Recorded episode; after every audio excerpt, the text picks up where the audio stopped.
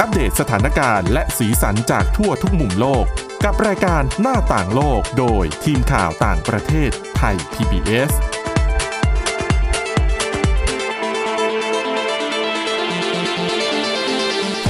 สวัสดีค่ะ ต้อนรับคุณผู้ฟังเข้าสู่รายการหน้าต่างโลกนะคะ อัปเดตเรื่องราวสถานการณ์และสีสันจากทั่วทุกมุมโลกกับทีมข่าวต่างประเทศไทย PBS เช่นเคยค่ะ ฟังกันได้ผ่านทางเว็บไซต์ www.thaipbspodcast.com นะคะ หรือว่า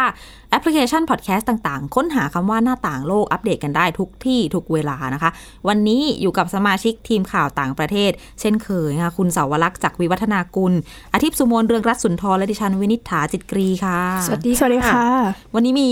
ไม่ใช่วันนี้ทั้งสัปดาห์นี้เลย เรื่องนี้ร้อนสุดๆ ก็คือ แหมมันเหมือนเดจาวูกับโควิด -19 อยู่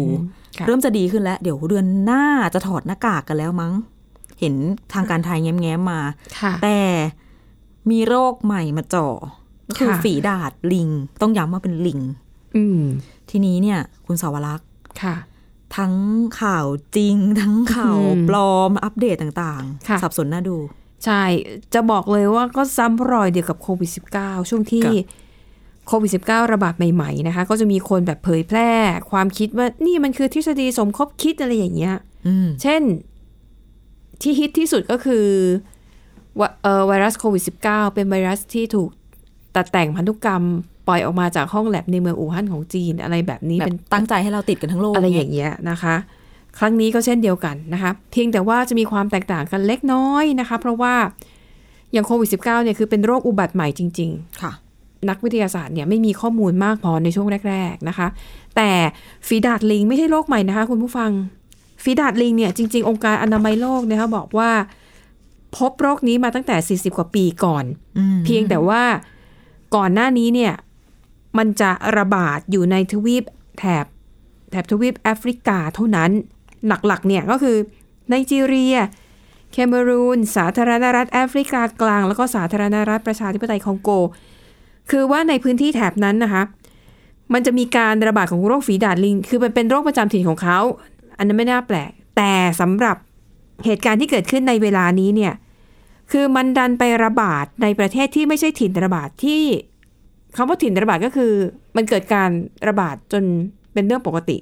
เจอประจำอ่ะ เจอประจำนะคะ แต่ว่ารอบนี้เนี่ยมันดันไปโผล่ในประเทศที่ไม่ได้มีการระบาดประจำอย่างในยุโรปเยอรมนีอิสราเอลอะไรอย่างเงี้ยคือจู่ๆมันโผล่มาได้ยังไงนะคะ อันนี้แหละมันถึงถึงมันทำให้ข่าวการระบาดของฟีดาดลิงเนี่ยถึงได้รับความสนใจ แล้วก็หลังจากเป็นข่าวมาประมาณแค่สัปดาห์กว่าๆเนี่ยมันรามไป 16-17 ประเทศ ซึ่งคุณผู้ฟังฟังข่าวหลายคนอาจจะรู้สึกอุ้ยตกใจ มันจะเหมือนโควิด1 9หรือเปล่า ที่แบบอยู่ดีก็ลุกลามไปกันใหญ่เลย ฉันต้องขังตัวในบ้านอีกแล้วเหรอ ใช่นะคะ แล้วเลยจะบอกว่า เริ่มมีคนพูดในทำนองที่คุณวินิษฐาพูดแล้วอะ ค่ะ คือตอนเนี้ยทั่วโลกนะคะส่วนใหญ่เนี่ยเริ่มทยอยเปิดประเทศรับนักท่องเที่ยวกันแล้ว ค่ะ แต่มีบางคนเนี่ยเขาก็ทวิตใน Twitter ใน Facebook อะไรอย่างเงี้ยทำนองนี้บอกว่า เตรียมตัวกันไว้เถอะพวกเราสงสัยจะต้องได้ปิดเมืองกันอีกรอบ อืม นะคะ แต่ว่าอะเราไปดูความเป็นจริงกันก่อนว่า โอกาสที่ฝีดาดลิง มันจะระบาดรุนแรงเหมือนโควิด -19 เป็นไปได้มากน้อยแค่ไหนนะคะคำตอบคือไม่ ไม่น่าจะเป็นเช่นนั้น ค่ะ เพราะหนึ่งฝีดาดลิงเจอมาแล้วตั้งแต่ 40 กว่าปีก่อน มันไม่ใช่โรคใหม่เหมือนโควิด -19 อ่า นักวิทยาศาสตร์แพทย์เข้าใจมีความรู้ความเข้าใจเกี่ยวกับฟีดัดลิงเป็นอย่างดี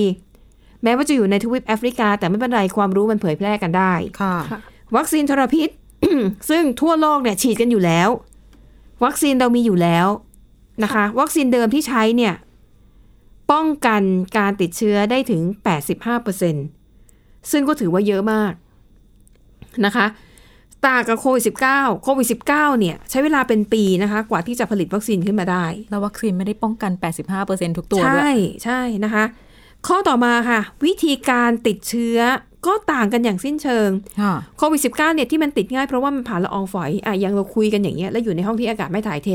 สูดหายใจเอาละอองฝอยของคนติดเชื้อเข้าไปก็ติดแล้ว ลองฝอยขนาดเล็กด้วยนะ ใช่ แบบฟุ้งได้ ใช่นะคะ แต่ฝีดาดลิงเนี่ยคือคุณต้องอยู่ใกล้ชิดกับผู้ติดเชื้อนะคะ เช่น อ่ะลูกอาจจะป่วยเป็นฝีดาดลิง แล้ว ค่ะ ผู้ปกครองก็คอยดูแลเช็ดเนื้อเช็ดตัวป้อนข้าวป้อนยาอะไรอย่างเงี้ย ม คือต้องใกล้ชิดระดับนั้นนะนะคะ ถึงจะติดเชื้อ ซึ่งถามเอาในชีวิตจริงๆอะถ้ามีคนติดฝีดาดลิง แล้วคุณไม่แบบไม่เป็นคนรู้จักคุณไม่ได้อยู่ใกล้เขาโอกาสที่คุณจะติดเนี่ย มันยากกว่า คือถ้าไม่ได้ นะคะ เป็นเพื่อนเป็นฝูงแบบใช้ชีวิตด้วยกันกิน ต่อให้ ข้าว เป็น กิ เพื่อน ปลา ก็ต้องเป็นเพื่อนสนิทมากๆนะ ใช่ ภาษา ใช่ อังกฤษก็ใช้ว่า skin to skin น่ะ อ๋อใช่เพราะว่ามัน ต้อง เป็นเพื่อนแบบไหนเนื้อแนบเนื้อเหรอ ถูกเนื้อต้องตัวกันอ่า ได้ได้ได้คุณต้องสนิทขนาดไหน อย่างฉันคุณวินิษฐาเนี่ยก็ไม่ขนาดนั้น ไม่สัมผัสร่างกาย ถู กัน กต้องนะคะ ดังนั้นโอกาสที่เชื้อจะแพร่ระบาดได้อย่างรวดเร็วอ่ะ มันเป็นไปได้น้อยมาก ๆ อยู่แล้วสำหรับโรคฝีดาดลิงนะคะ แต่ประเด็นเนี้ยดิฉันอยากจะพูด มันอาจจะมีความเข้าใจผิดสำหรับคนบางกลุ่ม เพราะว่าในหลาย ๆ ประเทศโดยเฉพาะในยุโรปนะก็พบว่า ผู้ที่ติดเชื้อเนี่ย จะมีความเกี่ยวข้องกับการจัดกิจกรรมของกลุ่มคนที่รักเพศเดียวกัน แล้วก็มีรสนิยมทางเพศ อืม ค่อนข้างเฉพาะเจาะจงดิฉันไม่รู้จะพูดภาษาไทยยังไงให้มันแบบ เรียกว่า ให้มันฟังดู ไม่ ไม่ผิด ไม่อุจาดเกินไปอะ คือเป็นโรคที่กลายเป็นว่า อ่ะ เล่าอย่างนี้ดีกว่า UN ออกมาเตือนบอกว่า ค่ะ ความคิดแบบนี้เป็นอคติที่แบบไม่เหมาะสม นั่นก็คือมีคนพูดกันไปว่า อืม มันระบาดอยู่ในกลุ่มผู้ชายที่เป็นกลุ่มผู้มีความหลากหลายทางเพศ ค่ะ เนื่องจากว่า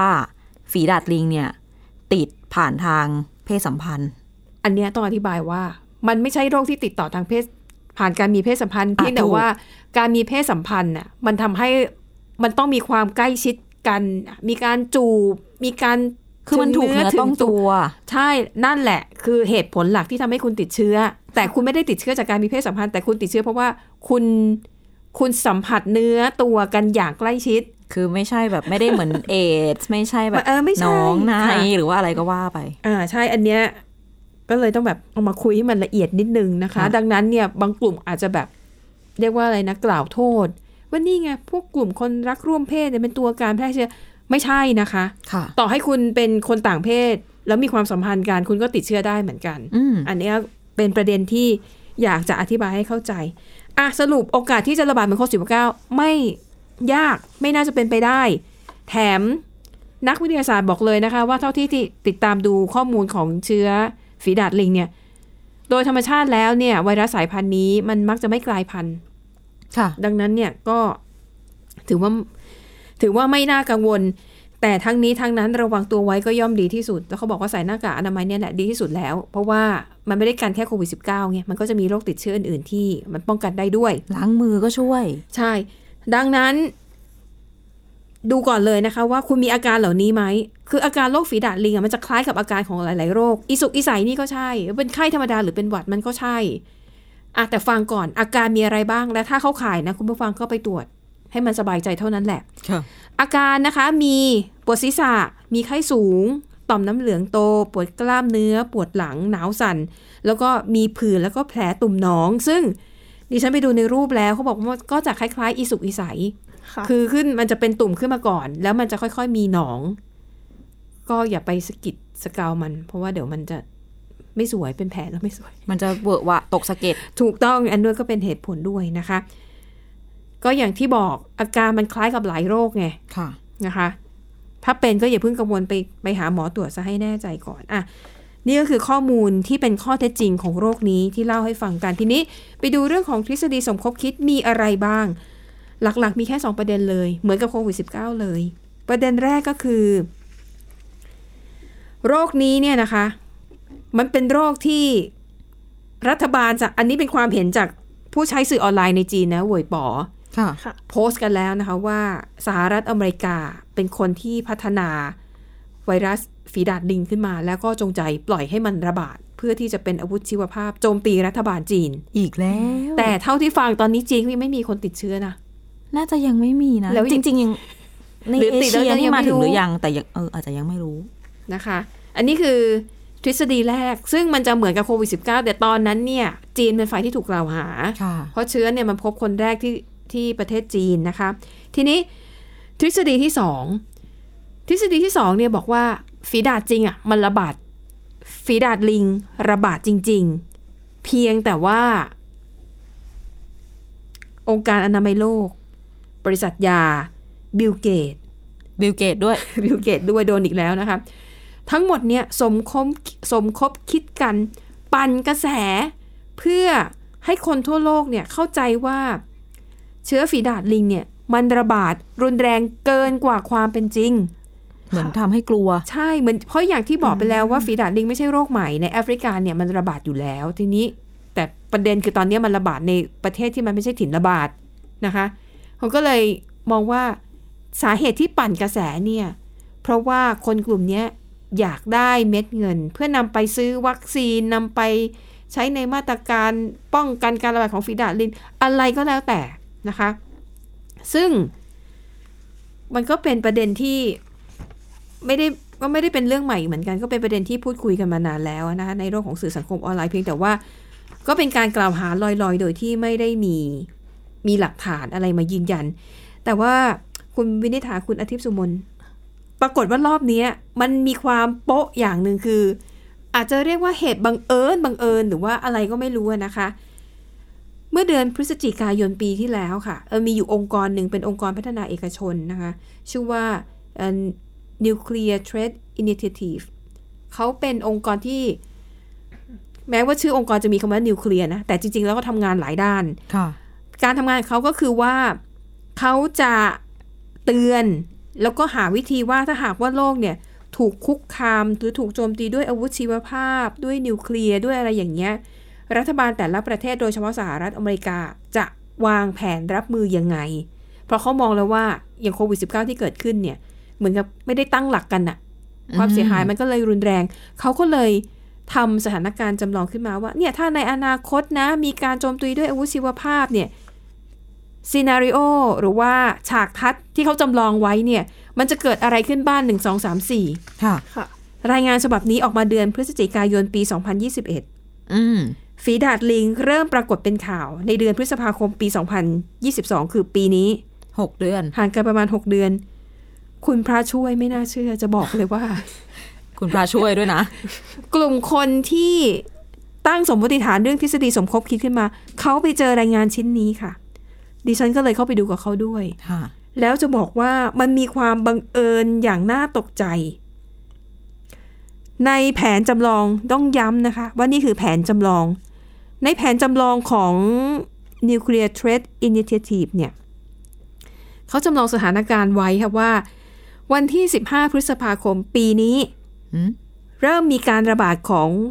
ไวรัสฝีดาดลิง และในวันที่ 5 มิถุนายนปีนี้ มีผู้ติดเชื้อในประเทศบริเนีย คือบริเนียมันไม่เป็นประเทศจริง ๆ มันเป็นชื่อสมมุติ ตั้งชื่อขึ้นมา ตั้งชื่อสมมุติขึ้นมานะคะ มีการระบาดของไวรัสฝีดาดลิงในประเทศบริเนีย ซึ่งเป็นประเทศสมมุติ มีผู้ติดเชื้อ 1,400 กว่าคนเสียชีวิต 4 คนอะไรอย่างเงี้ยนะคะ แล้วก็ทำเป็นซีนารีโอหรือว่าคาดการณ์ข้างหน้าไปเรื่อยๆ ด้วยการจำลองนะ ด้วยการสมมุติขึ้นมาทั้งหมดนะคะ แต่ปรากฏว่าไอการสมมุติเนี่ยโรคที่เขาเอามาใช้เป็นฝีดาดลิงเหมือนกันจริง ๆ ช่วงเวลาที่เกิดการระบาด ใกล้เคียงกับของจริง ในสถานการณ์จำลองบอกว่าระบาดวันที่ 15 พฤษภาคม ค่ะ ซึ่งข่าวการระบาดที่เกิดขึ้นในโลกแห่งความเป็นจริง มันก็อยู่ในเวลาที่ไล่เลี่ยกัน ใช่ นะคะ แล้วซีนารีโอเนี้ยนะคะ สุดท้ายสรุป 1 ปี นับตั้งแต่วันที่ระบาดในแบบจำลองนะคะ เขาบอกว่าฝีดาดลิงเนี่ยจะระบาดไปทั่วโลกเลยนะคะ มีผู้ติดเชื้อเนี่ย 480 ล้านคนเสียชีวิต 27 ล้านคน เยอะ นะคะ นะคะ เยอะ แต่ว่าในแบบจำลองของเขาเนี่ยนะคะ เขาระบุว่ามันเป็นการโจมตีด้วยไวรัสที่ถูกดัดแปลงพันธุกรรมนะคะ ของกลุ่มกลุ่มประเทศที่เขาแบบสมมุติขึ้นมา อ่า ชื่ออะไรก็ไม่รู้อะแต่ก็สมมุติขึ้นมาบอกว่า เป็นกลุ่มก่อการร้ายกลุ่มหนึ่งที่ตั้งการจะโจมตีประเทศนี้ ก็เลยไปดัดแปลงพันธุกรรมไวรัสฝีดาดลิงขึ้นมา โดยมีเป้าหมายที่จะแบบฆ่าชีวิตผู้คนให้ได้มากที่สุดนะคะเออ เป็นการสงครามแห่งอนาคตไปอีก ใช่ ทีนี้ไอรายงานฉบับนี้เนี่ย อย่างที่ดิฉันบอกมันบังเอิญหรืออะไรจะอะไรขนาดนั้นเนี่ย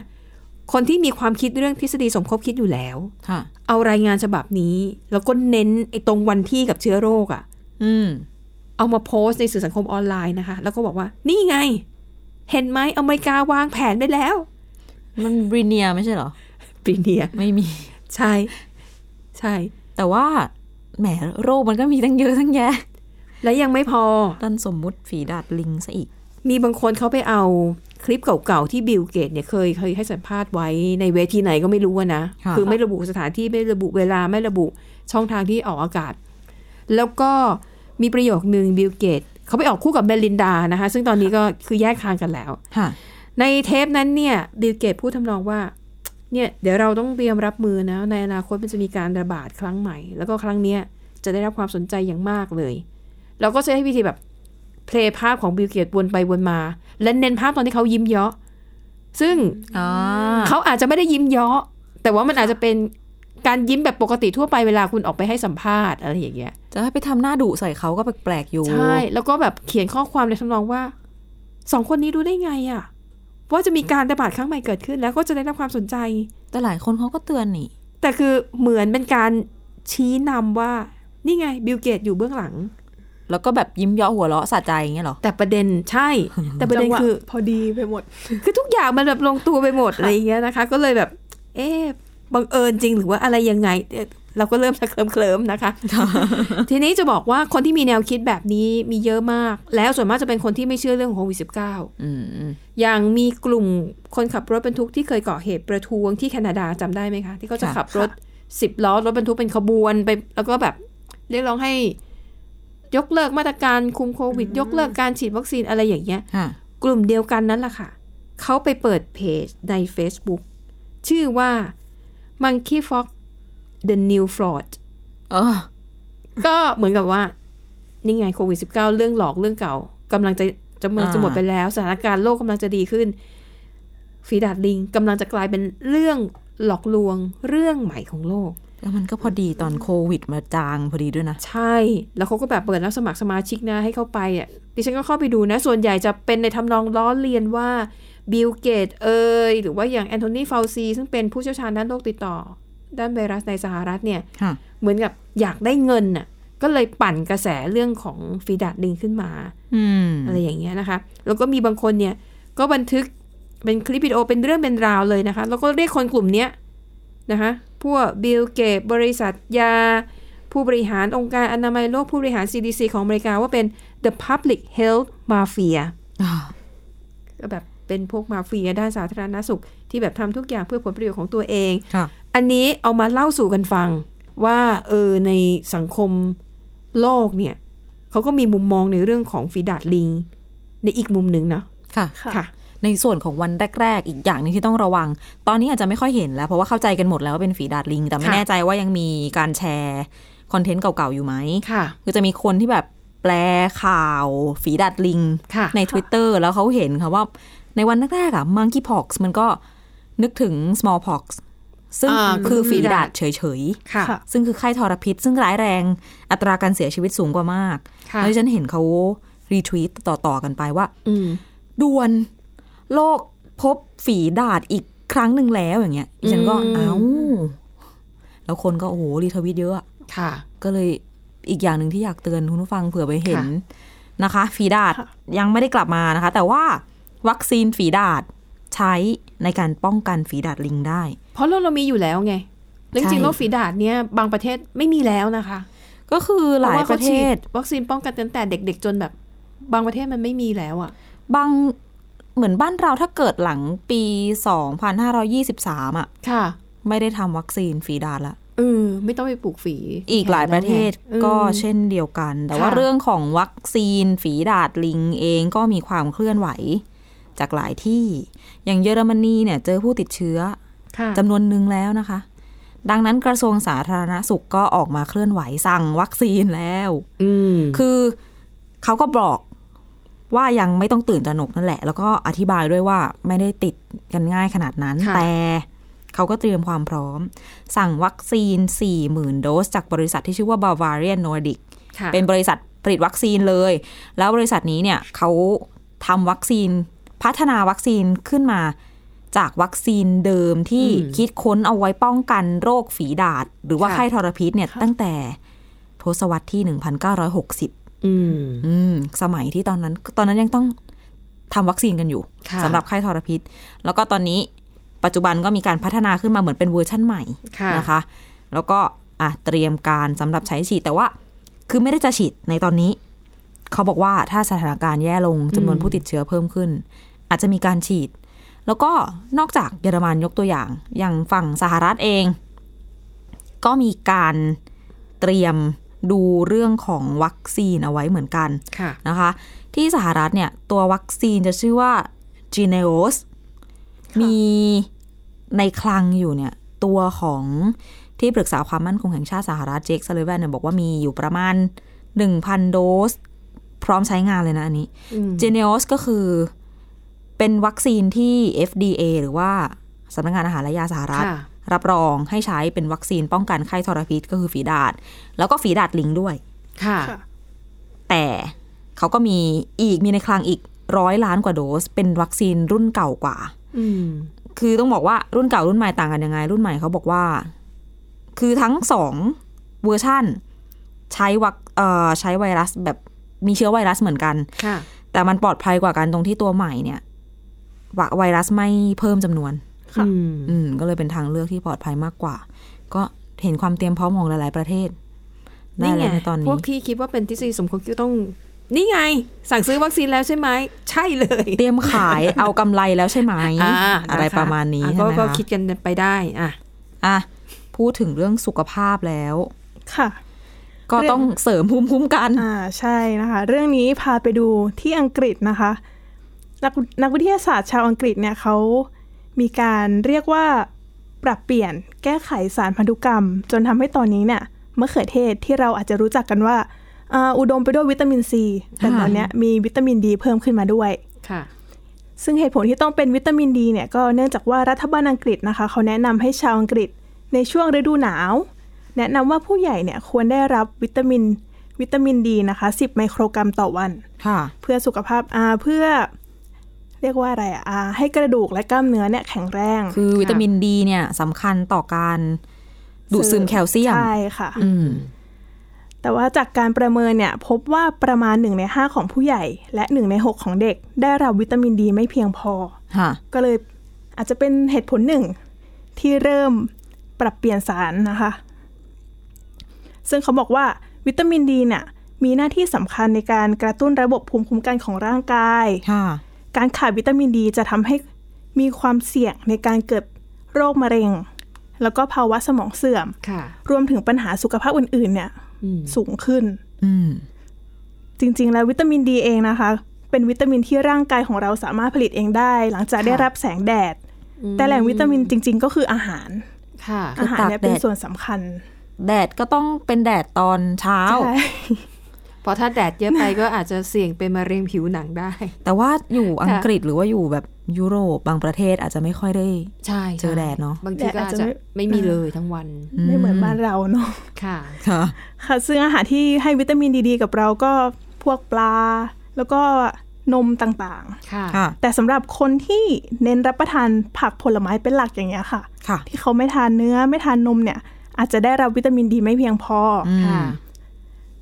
ทีมวิจัยนะคะ จอห์นอินเนสเซนเตอร์ของอังกฤษเนี่ยบอกว่า 40%ของชาวยุโรปได้รับวิตามินดีไม่เพียงพอ ค่ะ ค่ะ แต่ว่าถ้าคิดทั้งโลกเลยเนี่ย พบว่าประชากรประมาณ 1,000 ล้านคนทั่วโลก ได้รับวิตามินดีไม่เพียงพอ เขาก็เลยปรับแต่งจีโนม หรือว่าสารพันธุกรรมให้ต้นมะเขือเทศเนี่ย ผลิตสารเคมีที่เป็นสารตั้งต้นของวิตามินดี